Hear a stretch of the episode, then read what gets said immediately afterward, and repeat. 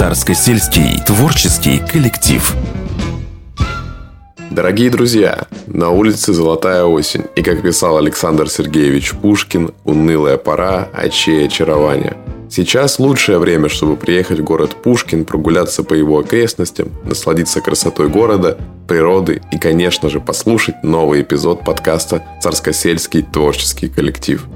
В этом проекте мы рассказываем о событиях, местах и людях царского села и его окрестностей – Сегодня мы поговорим про историческое здание, напоминающее своей архитектурой богатый усадебный дом в формах русского классицизма, а именно про дворец Ольги Полей. К большому сожалению, дворец оказался заброшенным, и попасть в него нельзя. Но это не отнимает его красоту, величественность и настоящую историческую ценность. Конечно, только ради этого места не стоит ехать в царское село, но, несомненно, стоит пройти мимо и насладиться деталями его красоты – а сегодня мы с Сергеем расскажем его таинственную и интересную историю. Дворец княгини Ольги Полей, бывший дворец великого князя Павла Александровича и его супруги Ольги Полей. Персоны, заслуживающие особого внимания хотя бы потому, что она являлась единственной женщиной, удостоенной княжеского титула. Построен в 1911-1914 года архитектором Карлом Карловичем Шмидтом расположен по адресу Советский, бывший Пашковский переулок, который проходит от набережной улицы до Софийского бульвара. Хозяева дворца долгое время жили в Париже, по-видимому, это определило его внешний вид. Оформленный в неоклассическом стиле, он напоминает своим внешним видом французские дворцы, например, Малый Трианон.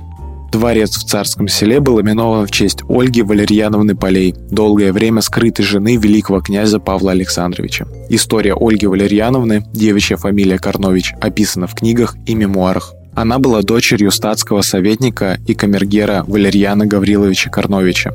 В свои 20 лет она вышла замуж за поручика конной гвардии Эриха Герхарда фон Пистолькорса, и их семья вела типичную светскую жизнь, устраивая визиты и приемы. Ольга Валерьяновна быстро завоевала популярность и стала центром внимания.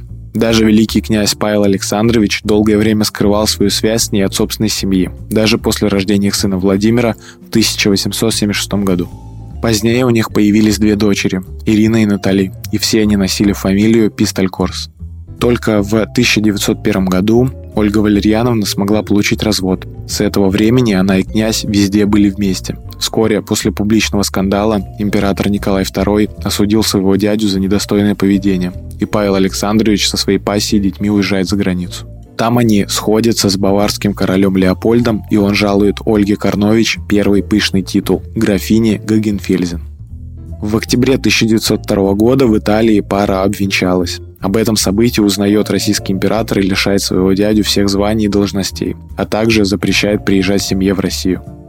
В 1910 году Ольга Валерьяновна приобрела у наследников сенатора Половцева дом со службами и садом на Пашковом переулке, нынешний Советский переулок. Первым владельцем этой усадьбы, основанной в 1820-е годы между дорогой на Москву, берегом пятого Нижнего пруда Екатеринского парка и территорией фабрики, был статский советник Иван Дмитриевич Чертков, при котором выстроили дом и заложили сад. В 1839 году участок перешел к вдове генерал-лейтенанта Пашковой, а в 1868-1910 годах владельцами являлись Надежда Михайловна Половцева и ее наследники. Ветхий старый дом разобрали, и на его месте по утвержденному 4 октября 1911 года Министерством императорского дворца проекту архитектора Шмидта построили ныне существующее здание. На главном фасаде предполагалось поместить великокняжеский герб Павла Александровича, однако этому воспротивился государь, поскольку домовладение официально принадлежало графине. Строительством, которое велось в 1911-1912 годах, руководило управление делами Павла Александровича. Примечательно, что работы по постройке выполняли французские и бельгийские рабочие, а все материалы, включая обшивку стен и фурнитуру дверей и окон, были привезены из-за границы. В оборудовании усадьбы, предназначавшейся для постоянного проживания, использовались все новшества для устройства удобного жилища. Здесь были даже водопровод и автономная электростанция. 1914 году, за несколько месяцев до начала Первой мировой войны, состоялось новоселье.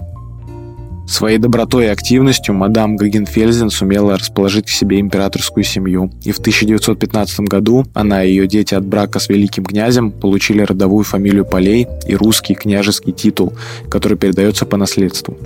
С этого момента она становится официально признанной княгиней Ольгой Полей. Но вскоре началась революция. Семью Полей взяли под домашний арест, Павла Александровича арестовали и поместили в Петропавловскую крепость. Через две недели их сына Владимира отправляют в ссылку на Урал, где он будет убит. В 1918 году после национализации дворца в парадных залах первого этажа была открыта музейная экспозиция. Первые экскурсии, устраивавшиеся два раза в неделю, проводила сама хозяйка Ольга Валерьяновна. Жилые помещения во втором и третьих этажах в те годы занимал склад музейного фонда. Впоследствии музей закрыли, некоторые коллекции вернули прежним владельцам – Часть вещей поступила в музей, но многие были распроданы. Царскосельское собрание полей распределили по государственным музеям. Некоторые предметы, однако, продали коллекционеру Вейсу из Лондона. Княгине Ольге Валериановне Полей, муж и сын, которые были расстреляны, удалось сбежать. Она поселилась в Париже и вскоре возбудила судебный иск против лондонского собирателя предметов искусства. Процесс, освещавшийся в 1026 году в печати, получил название Полей Вейс. В качестве представителя Советской России на заседании Лондонского суда присутствовал архитектор Яковлев. С 1918 года ученый-хранитель, а затем и заведующий дворцами-музеями детского села. В связи с его показаниями, в которых имели место и компетентность, и обширная эрудиция, и детальное знание предметов, Лондонский суд признал законность сделки и оставил иск княгини без удовлетворения – После закрытия музея во дворце Полей находился дом партийного просвещения имени Кирова. Первые годы после окончания Великой Отечественной войны дворец использовался под госпиталь, а в начале 1950-х годов был передан военно-морскому ведомству для военно-строительного училища, ныне Высший инженерно-строительный университет, и перестроен.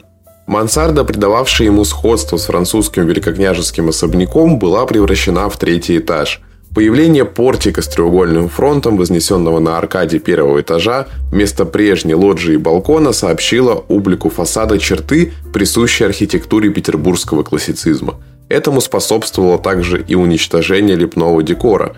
В результате перестройки дворец полей перестал напоминать французский отель в стиле Людовика XVI и стал походить на традиционную русскую усадьбу. Сейчас дворец находится в запущении – и реставрационные работы по его восстановлению не ведутся. А нам лишь остается верить в то, что ситуация изменится, и это место станет доступно для посещения и детального изучения воочию.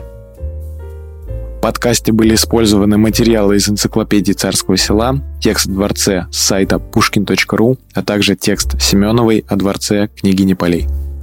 Подкаст подготовлен командой креативного агентства 2W.